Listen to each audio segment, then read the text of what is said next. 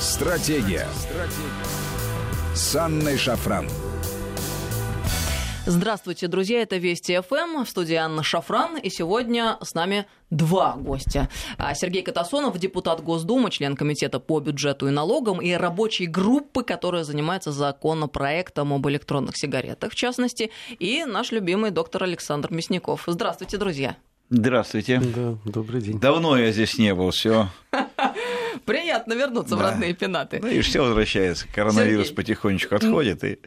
Ну и вас отдельно приветствуем в нашей студии. Не часто встречаемся, но рада встрече. Очень. Да. Друзья, почему мы сегодня здесь собрались по этому поводу? Закон об электронных сигаретах, законопроект еще, оказался довольно резонансным и, как я уже сказала, разбиваются копии вокруг некоторых положений этого закона. Поэтому хотелось бы немного поподробнее об этом поговорить. Одно из новшеств предлагаемого регулирования — внедрение показателя максимального содержания никотина в размере 20 мг на 1 мл жидкости.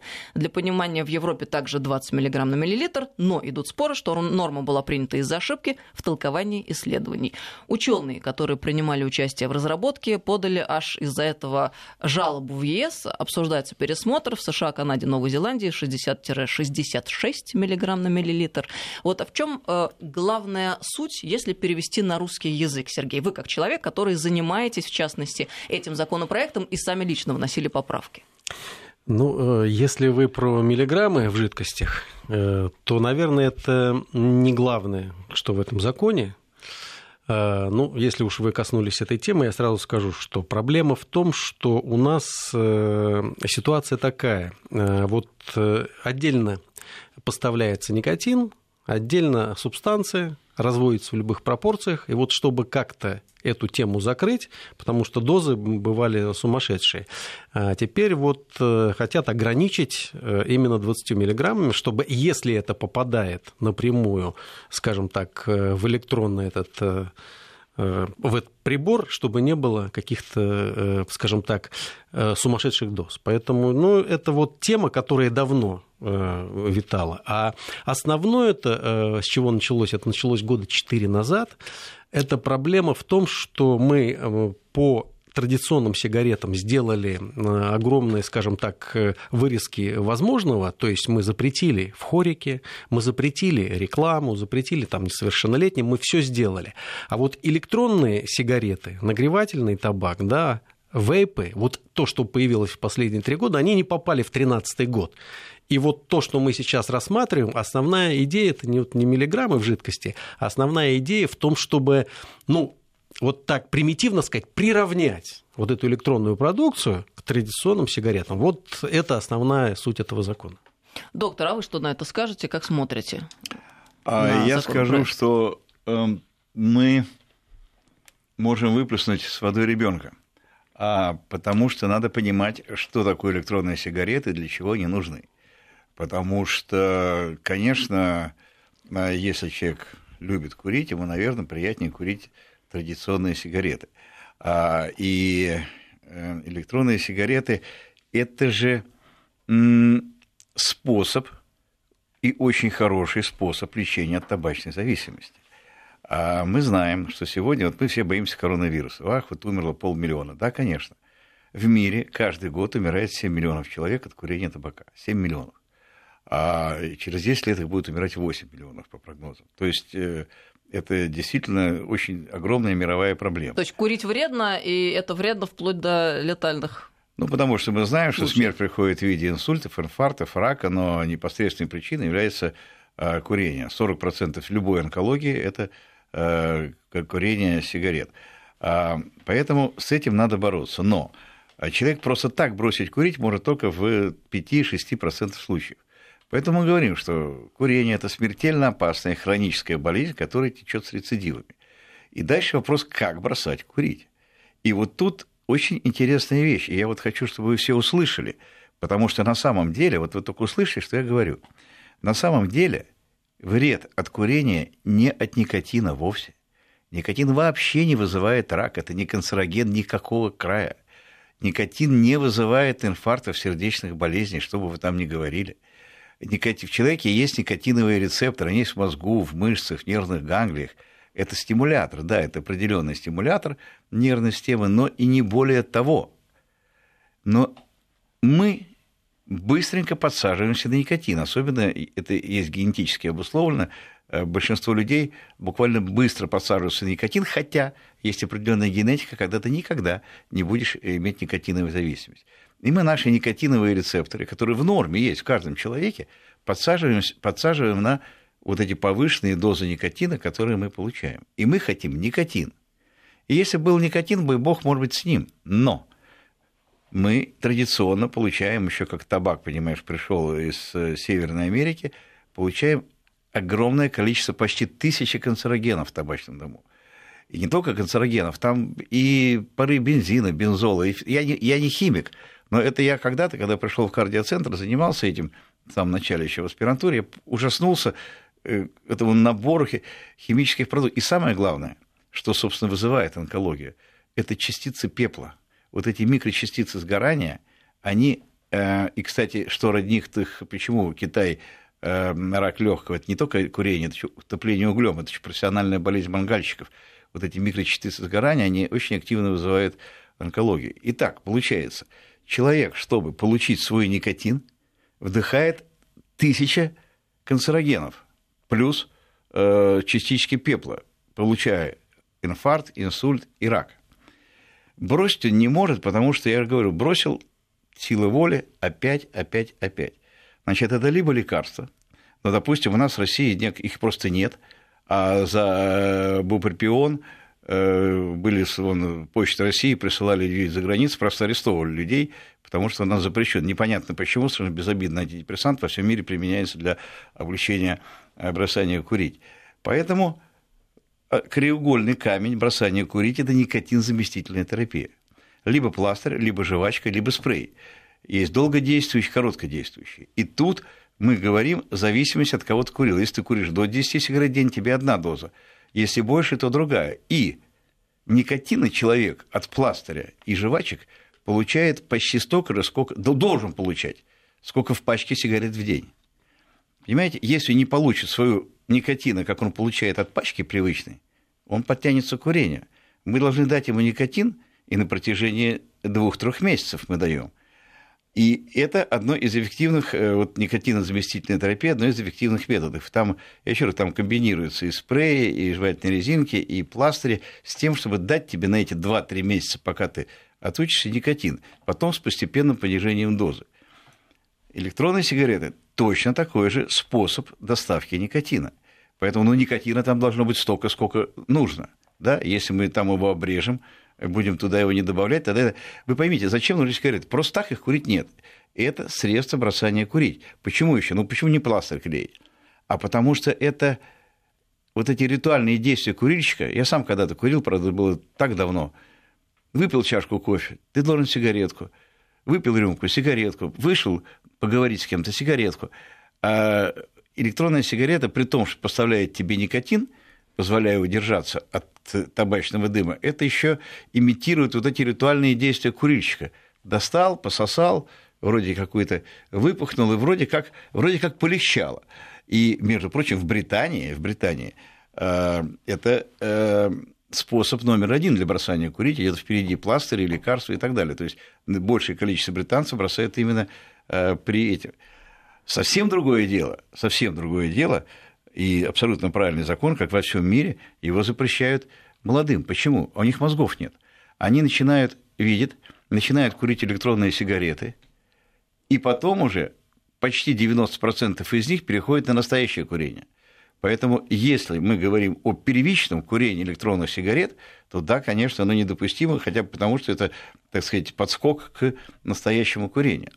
Если это средство для лечения табачной зависимости, оно должно быть ровно столько никотина, столько положено, ну, как в Америке, 66 этих микрограмм на миллилитр. Еще один момент. Мы знаем, что в Америке появилась новая болезнь – ИВАЛИ. То есть, это И – это электронные сигареты, В – вейпер, ассоциированная lung injury. Это болезнь, которая сегодня уже поразила 2500 человек, 60 человек уже умерло. Только мне непонятно, электронные сигареты с 2013 года известны, а болезнь открыли только в августе 2019. И действительно, это поражение двустороннее, похоже на ковидное, где не высеиваются микробы. И у меня просто был такой больной уже в России. Но там немножко другое. Эти все болезни, они обусловлены химическим поражением бронхов и легких в результате того, что в эти вайперы и в электронные сигареты, они сами заряжают каннабиоидом и прочей мурой вот этой всей. И они вызывают уже химическое поражение легких, не инфекционное, а химическое. Поэтому это, знаете, как это все равно, что запретить травматический пистолет, ну, как он травматический называется, травматический пистолет, если его переделают под боевые патроны. Не надо его переделывать под боевые патроны, его надо использовать по назначению. Сергей, а в чем смысл, вот чем руководствовался законодатель, вот предлагая такую норму? Ну, наверное, практика, жизнь наша к этому подтолкнула. Мы очень быстро с 2013 года, ну, достаточно уже за 7 лет, привыкли, что сегодня в ресторанах у нас нету дыма. Все-таки примерно половина ресторанов было курящих. А кальян? Что, кальян будет или нет? Нет, вот я захожу, кальян. Вы знаете, что один кальян – это пачка сигарет по вреду, по дыму, по всему. Там и другие, там он заполняет 2/3 легких. То есть, если мы говорим, что, допустим, сигарета – это 1/3 только легких, а кальян – 2/3. Ну, я и говорю, что кальян-то недопустимо. Он еще вреднее, но он тоже попадет под запрет. То есть сейчас в новом законе он попадает. Нет, просто надо как-то разделить, потому что я понимаю, закон нужный, все понятно. Просто посмотришь, особенно глупо, знаете, едет машина, открытое окно, думаю, что пожар там, что ли, или из окна валит. Вот это вот. То есть возникла тема, что вот мы привыкли, нет табачного дыма, но появились новые продукты. Это вот нагреваемый табак, да, это появились вейпы, это появились электронные сигареты. То есть все равно чувствуется запах, и возник вопрос, надо это как-то регулировать. И я, например, моя точка зрения, при том, что я поддерживаю все, что сказал коллега сейчас, а я даже сказал бы более глубокие вещи, где мы не дошли, да? Ну, доктор Мясников, потому что доктор, да. Ну, доктор, да, что вот действительно мы должны были сказать, что да, вот там, где есть пища, где мы кушаем, это кафе, там любой вид аэрозоля, дым, это кальян, он недопустим. И сейчас в новом законе это будет. Но вот момент, который, к сожалению, не позволяет решить этот закон, а такую поправку я направил, вопрос один. Где все наши граждане, это практически 40 миллионов, которые табакозависимые или никотинозависимые, пусть будет так, широкий спектр, где они все должны, скажем так, вот, выкурить электронную сигарету или просто сигарету? Сегодня законодатель не находит такой формы. Это ужасно, потому что у нас, к сожалению, все свадьбы, какие-то концерты, когда внутри курить нельзя, помещений никаких нет, люди выбегают зимой в мороз, начинают перекуривать, там куча болезней намного больше, чем от самого табака. Поэтому, запретив однозначно рекламу всей продукции и такой, запретив несовершеннолетним, запретив потребление в хорике, все за. Но нужно было дать место, где эти люди могли бы спокойно курить электронную сигарету или простую сигарету. К сожалению, сегодня вот такой возможности законодатель не дает. Ну, это как всегда понятно, мы всегда запретить легко, но вы же понимаете, что, как говорили, помните, кто говорит, при немцах жил, тот и сейчас живет, кто курил, тот и будет курить, поэтому надо законы принимать разумные, и, конечно, и места для курения, но электронные сигареты, там дым-то он не пахнет, да, это вот пар какой-то. Типа пара. Но все равно, смотрите, сейчас мы их запретим, уже как бы концепция определена, мы запретим сейчас в хорике, а где? Значит, вот я конкретно предложил поправку, давайте сделаем такие помещения, в которых запретим потребление продукции. То есть, не, тогда получается тоже глупость, смотрите, если мы говорим, что...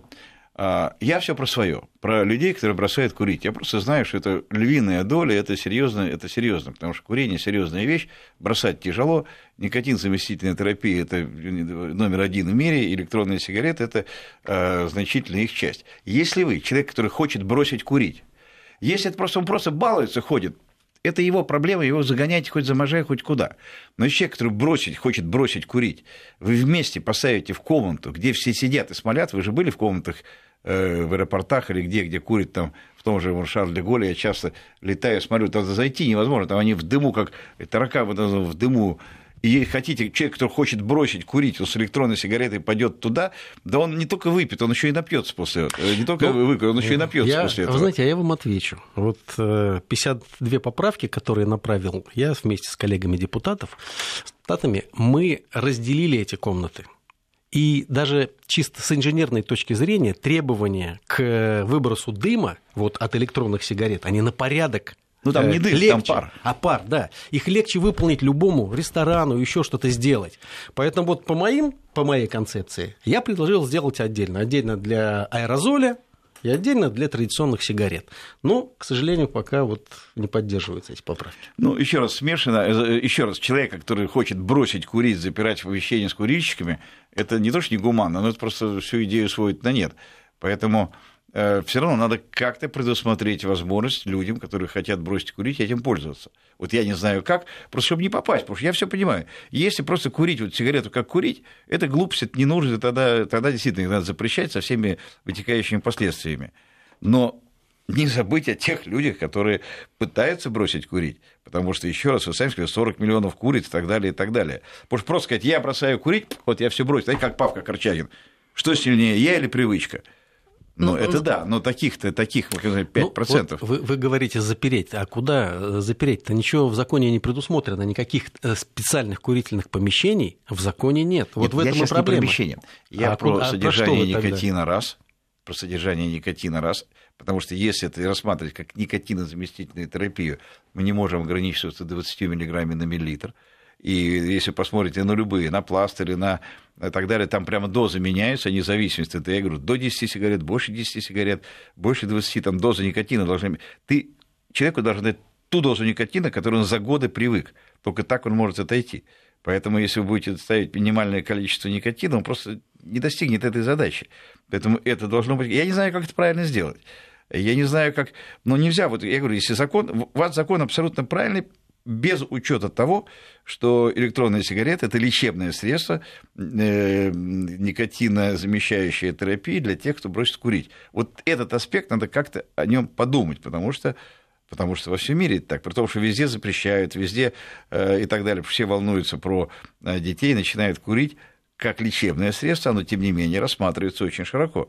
Если посмотрим, Сергей, я насколько заметила, в вашей риторике, в общем-то, отсутствует вот именно это положение. То есть с вами вообще невозможно не согласиться. Никто не спорит, что курить вредно и курить надо бросать. Нет, тут вообще вопросов нет. Это... А вот именно по поводу содержания количества никотина, да, в электронных сигаретах, я так понимаю, что, по крайней мере, для вас это не принципиальный вопрос, да, не самый главный, не один из первых. Но есть ряд коллег, которые там к этому, внимание которых к этому там приковано, скажем, да. И здесь вот важно, если мы говорим, насколько я понимаю, в чем и вокруг чего складывается дискуссия, важно учесть момент, если мы думаем о здоровье нации, что электронные сигареты – это не только игрушка, и прежде всего не игрушка, если мы говорим о вопросах, да, того, как человек бросает курить, а еще и средства для того, чтобы бросить курить. И в этом смысле вот этот вопрос о количестве никотина становится принципиальным. Конечно.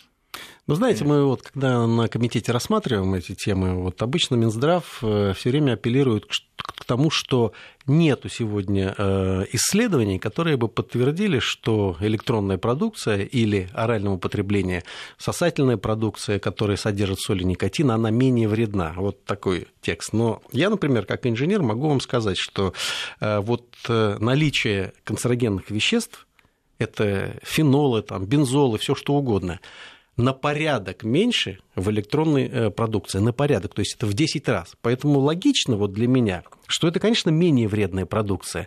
Но, к сожалению, вот когда такая дискуссия у нас идет, и мы пытаемся отстоять интересы тех людей, которые по разным причинам, у кого-то привычка, кто-то имеет никотинную зависимость, вот мы пока не можем найти вот точки соприкосновения с Минздравом, всё-таки их позиция. Вы знаете, что посоветуйте Минздраву обратиться к международным исследованиям. Они есть на огромном статическом материале. Если их нет, пускай обратятся ко мне, я им дам список. Правда, на английском языке написано, но все очень понятно. Это же тома литературы, все это уже давно проходили. И, собственно, мы идем только сзади, да, потому что все приняли закон, запрещение рекламы, запрещение детям, все это приняли, но все равно они предусмотрели эту возможность как людей лечения табачной зависимости, это факт. И еще раз, сам по себе никотин, он не шибко вредный, положа руку на сердце, вообще не вредны. Вредны вот эти... Он проводник того, что с ними идет табачный дым, 1000 канцерогенов. Продукты пиролиза, горение, вот то, что горит, вот это все, это как раз и является страшным вредом. Конечно, это и вызывает, конечно. Согласен, это вызывает рак, всё. Вот. А это проводник. Я же не хочу... пепла. Я не хочу этих канцерогенов, я не хочу этих там полифенолов, как это вот это не назвать. Но я хочу никотин. А если я могу получить только вместе с 1000, знаете как, я, говорит, не одна приду, она с кузнецом придет. Вот кузнеца нам не надо. Ну, согласен. Ну, вот, скажем так, я думаю, что наши точки зрения не близки.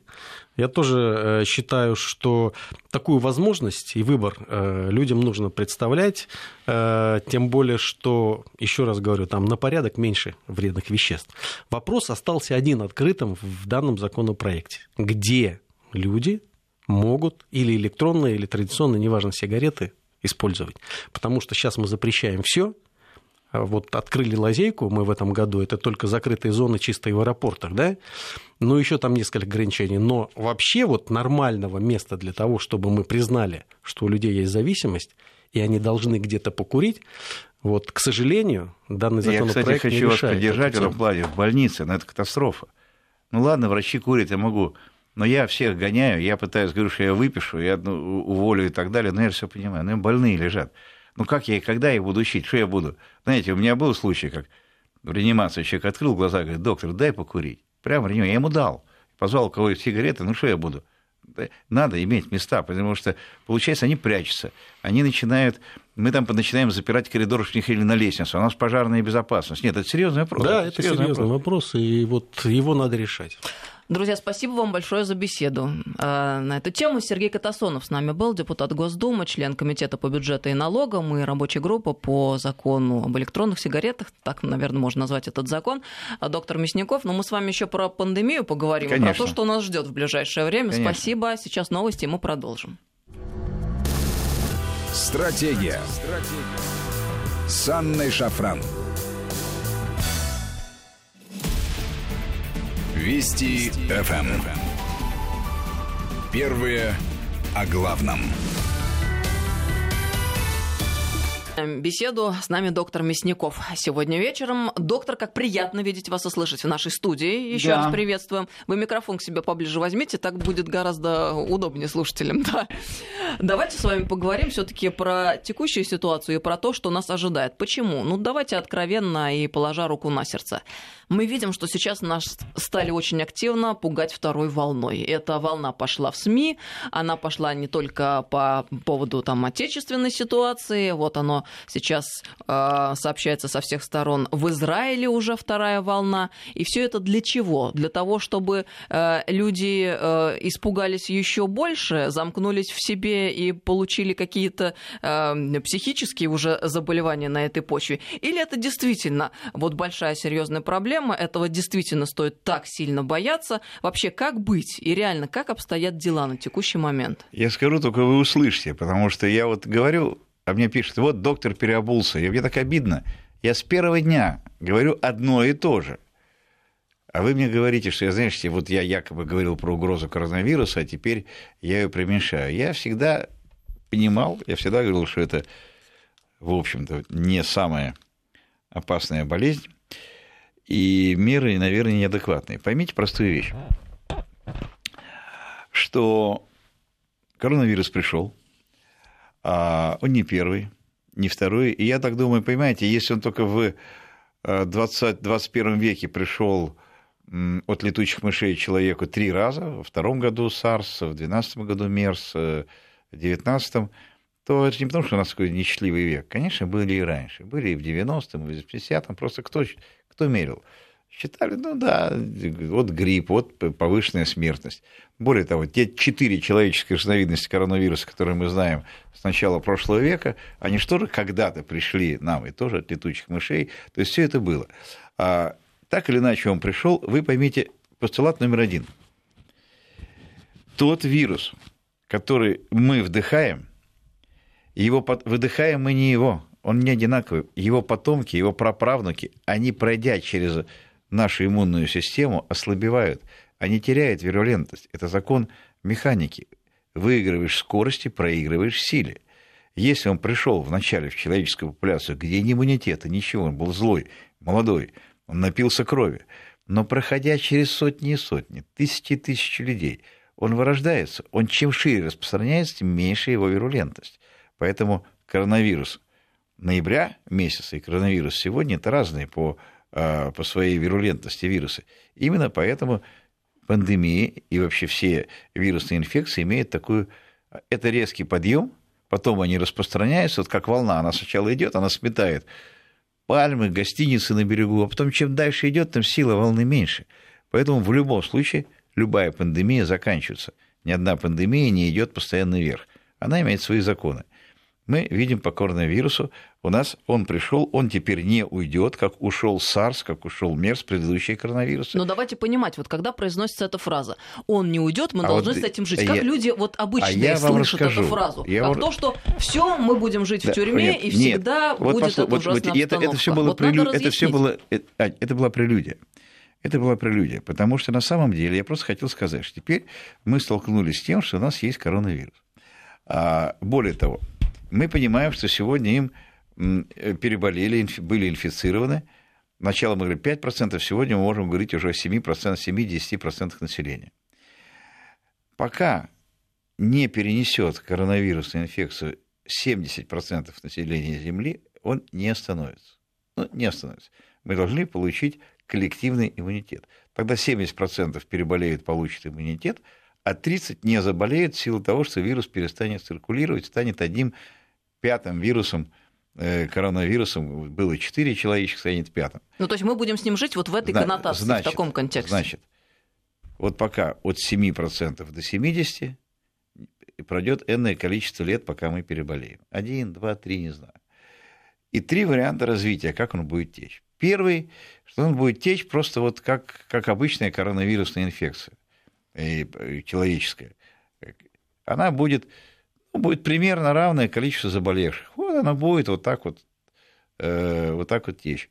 Второе, что это все-таки больше, это будет по синусоиде, затихающий, где-то больше, где-то меньше, где-то возникнет, где-то опять упадет. Вот будет такая вот эти такие волны.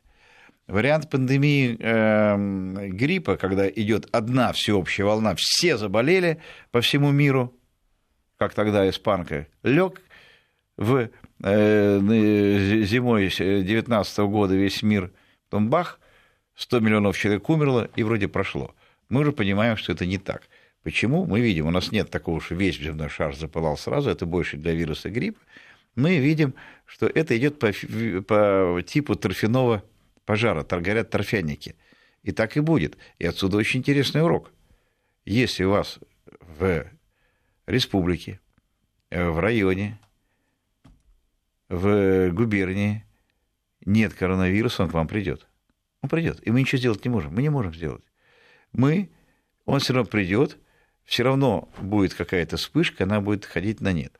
Поэтому это будет по типу тлеющего пожара, где-то вспышка, где-то пока человечество не получит иммунитета в 70%, либо не изобретет вакцину. Не то, о чем сейчас говорят, а вакцину с большой буквы. И мы о вакцине сейчас еще поговорим. Поэтому не надо тут уже ничего бояться. Давайте простые человеческие выводы вот из этого сделаем. А теперь простые человеческие выводы. Коронавирус будет с нами следующие годы. Коронавирус не будет убивать большого количества людей. И по идее, чем больше людей у нас сейчас будет инфицировано по миру, тем лучше, тем быстрее мы достигнем коллективного иммунитета. Мы не должны бороться, а мы не можем. У нас нет ни лекарств, ни вакцин, мы не можем. Что делает карантин? Очень просто. Карантин снижает интенсивность развития инфекции. Мы приспосабливаем нашу медицинскую систему под количество заболевших. Что случилось в Италии, в США? Они заболели сразу. И попали на больничные койки, и система рухнула. Карантин позволяет все равно, кому положено заболеть, те заболеют, и никуда мы не денемся. Просто вопрос в том, чтобы они не заболели все одновременно, а все-таки, чтобы мы успевали, не сожгли систему здравоохранения. И теперь почему? Очень важно. Мы не можем... Есть несколько вариантов развития. Первый – Ухань, китайский, когда 50 миллионов человек в Китае посадили под карантин. Но это надо быть китайцами, чтобы 50 миллионов человек посадить под строжайший карантин. Но знаете, Я сегодня уже приводил пример, мне сразу вспоминается анекдот советских времен, как на партсобрании. Петров, а если партии прикажешь, брось курить? Да брошу, не вопрос. Хорошо. А если партия прикажет, пить бросишь? Да если партия прикажет, брошу. Хорошо, молодец, Петров. А вот если партия прикажет, перестань с женщинами спать. Ну, если партия прикажет, ну да, перестану. Молодец, Петров. А жизнь за партию отдашь? Да, конечно, отдам. Кому эта жизнь такая нужна? Золотые слова, Александр Леонидович. Мы люди, мы не можем. А тут еще дальше момент. Тут еще момент еще больше. Только вы поймите, я сказал фразу, за которую меня корили. Но я хочу сказать, и только и услышьте. Кому положено заболеть, те заболеют.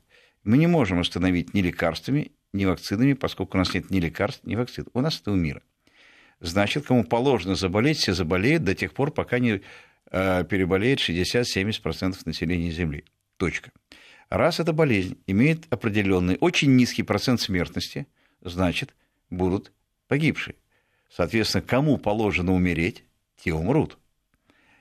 И более того, вот если бы вам сказали, вот сидите дома, запритесь, не ходите, разрушьте все связи, что хотите сделайте, но вы спасете вот этих людей, которым положено умереть, тогда, может, это имело смысл. Может быть, все бы потерпели, один за всех, все за одного, и переждали бы. Но мы не сможем сделать. Кому положено умереть, они все равно умрут. Будем мы сидеть заперти или нет, понимаете? Есть законы природы, которые преодолеть невозможно. И посчитайте. Ну, вы просто посчитайте. 70% Земли должно переболеть. 10% будет болеть в клинически значимой форме. 90% вообще не заметит. Почихает, покашляет, не заметит. 10% переболеют в клинической форме. Из этих 10% 10% попадет в больницу. Из этих 10% попавших в больницу, вы посчитайте. Короче, считали многократно. Получается, в год может умереть 1-1,5 миллиона людей. Ну да, плохо, но, во-первых, это люди по-любому с ограниченной продолжительной жизнью. Я не знаю, как статистика покажет, в мире умирает 70 миллионов людей. Вы знаете, что от ковида умерло сегодня 500 000. И еще вот сейчас ВОЗ нагнетает. Но еще я давно говорил, но вы поймите, сейчас прошлось по северному полушарию, а южное было лето. Сейчас будет гореть южное полушарие. Но нам-то будут преподносить, ковид наступает, столько-то смертей, столько заболели. Но южное полушарие пока не будет, не выгорит так же, не перегорит так же, как северное, это будет. Только это цифры другие. Понимаете, они не должны вас сегодня так пугать. Поэтому, что значит волны? Коронавирус, еще раз, не ушел. Мы будем болеть. У нас будет то больше, то меньше. Там, где уже перегорели, там, соответственно, меньше будет. Важно не количество. Что такое количество? Это тесты. Но ведь тестирование тоже. Вот вы говорите тесты. На самом деле, когда мы смотрим из носа PCR, вот это очень точный тест, но при условии, что вирус есть в материале, который на тест пошел. Мы же не кровь сдаем. Взяли бы кровь, дали там 100%, сказал. Но мы берем из носа, а там ровно 40% ты ничего не получаешь. Ты не туда ткнул этой штукой. Понимаешь, не туда ткнул. И у тебя ложно-отрицательный тест. Был бы еще ложно-положительный, а он ложно-отрицательный. То есть, я говорю, ты здоров, а на самом деле ты больной. Да? Ты ходишь. Он ложно-отрицательный. Это первое. На антитела, на острую фазу, там наоборот. Там ровно 50% ложно-положительные. Вот вы все бежите, давайте возьмите кровь на антитела. Ну да, все правильно, берут. Но они же берут на антитела, на перенесённые IgG, ну и на острую фазу. И у каждого второго он будет положительный, а на самом деле нет. Но вам-то уже будет все равно, потому что результат ушел в департамент здравоохранения, сигнал Роспотребнадзор, и к вам приходят полицейские, вас сажают на карантин. А более того, если сделать следующий шаг в этой логике, в случае, если приняты соответствующие законы, вы еще и поражены в правах по целому ряду направлений. Плюс, а на самом деле, еще раз, до 50% ложноположительный результат. Каждый второй. Поэтому вы что хотите, когда бежите туда сами? Я понимаю, ты себя плохо чувствуешь. Я понимаю, тебе назначил врач по показаниям. Понимаю, у тебя был контакт. Но так вот у меня вообще все приходят. Док, ой, дай. Я сам так, кстати, побежал, делал. Вот. А, кстати, был бы ложноположительный, меня бы на 2 недели отстранили от работы. Потому что на этом аппарате стоит Wi-Fi. И он прямо результат посылает в Роспотребнадзор, минуя меня. Я не могу даже ничего там подкрутить. Понимаешь? И все. И потом приходит положительный результат с участковым участковым. Кстати говоря, очень интересный тонкий момент по поводу вот этих новых современных технологий. С одной стороны, мы понимаем, они могут работать без сбоев, вот так, как вы говорите, а с другой стороны, в случае, если алгоритм заложен сомнительный, какой мы результат получаем? Вот конечно, ровно тот, о котором вы рассказываете. Да. Конечно. Поэтому надо просто, еще раз, поэтому раз мы понимаем, что мы не можем противопоставить ничего, это будет, надо, соответственно, нормально жить. Нормально жить. Надо просчитать. Знаешь, что меня убивает? Вот впереди так или иначе будет грипп, так или иначе будет ОРЗ, так или иначе будет коронавирус, никуда он не денется. Осенью всю жизнь был, и коронавирус тоже был всю жизнь, человеческий. Но сейчас напуганные, сейчас полыхнет по Бразилии, полыхнет по Южной Африке, полыхнет по Аргентине, обязательно полыхнет. И будут опять показывать трупы в пластиковых мешках, опять будут нас гнобить цифрами. И я боюсь, что сейчас будет приниматься... Решения должны принимать... Вот я, посмотрите, я вот очень уважаю Голикову, знаю лично. Но она не врач, она менеджер. Где штаб, где Рошаль, где Флоров, где все, Филатов в смысле, где все уважаемые вирусологи и инфекционисты, где этот штаб, который говорит, постоянно работающий, обсуждающий каждое действие?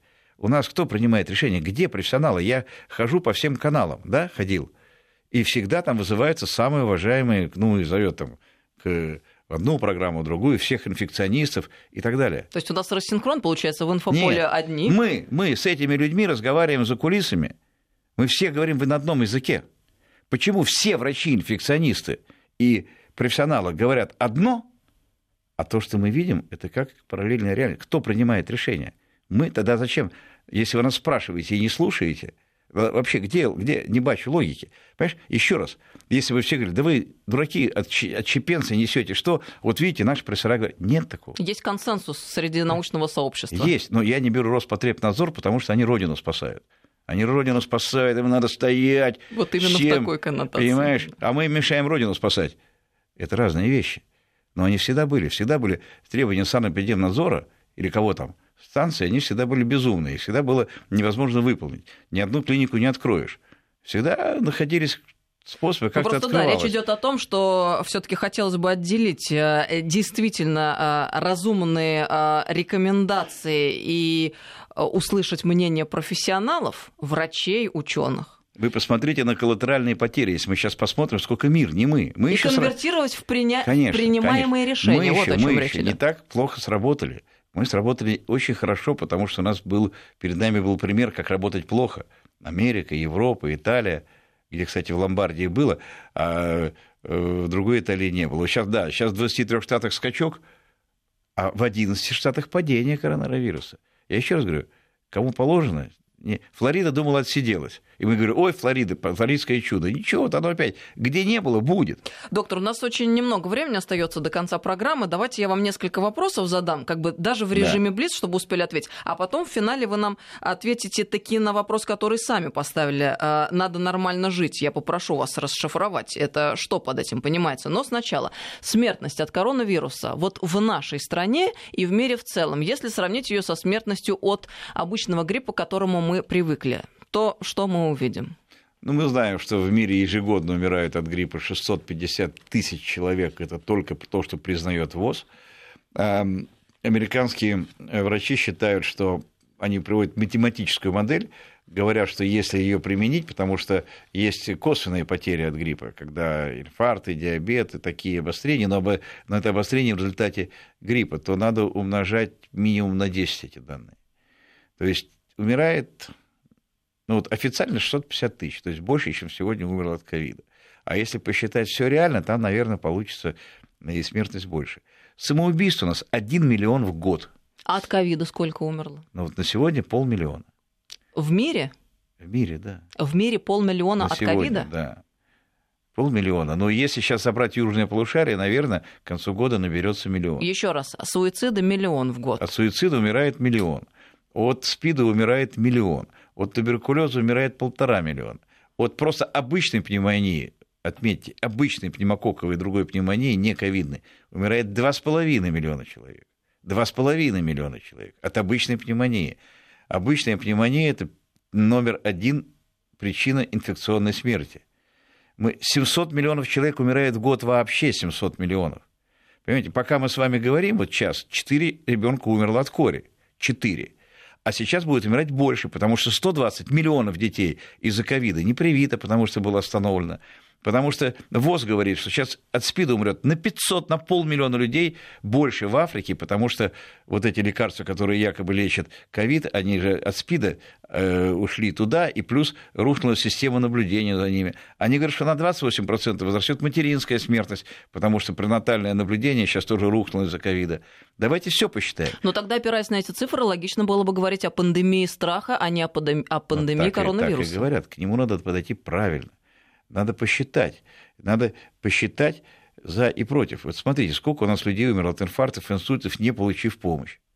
Да, потому что медицинская помощь была мобилизована во всем мире так, на ковид. Сколько не дождалось скорой, сколько не дошло до аптеки, не дошло до врача, было неправильно, сколько покончило самоубийством. Та же ВОЗ говорит о небывалом за последние 3 месяца всплеске самоубийства молодежи.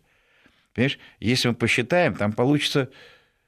Если мы посчитаем коллатеральные потери, самоубийства, психические заболевания... Было ли ради чего? Так нет, я понимаю. Оно все было. Я на будущее. Ради чего? Это ладно. Я хочу, чтобы вы посчитали и поняли, что когда впереди будут еще эти волны, они будут 100%. Надо правильно, надо иметь резерв. Нельзя вот разрушить все, надо выделить, надо посчитать и понимать, что эпидемия не лечится на больничных койках. Весь мир стал гоняться за больничными койками, аппаратами ИВЛ. И все. И мы сожгли систему здравоохранения. Мы сожгли врачей, потому что врачи на первой линии погибают во всем мире. 10% погибших во всем мире врачи. 10%. Потому что они в больнице, там другие вирусы. Там колоссальная инфекционная нагрузка. Эпидемия лечится на дому.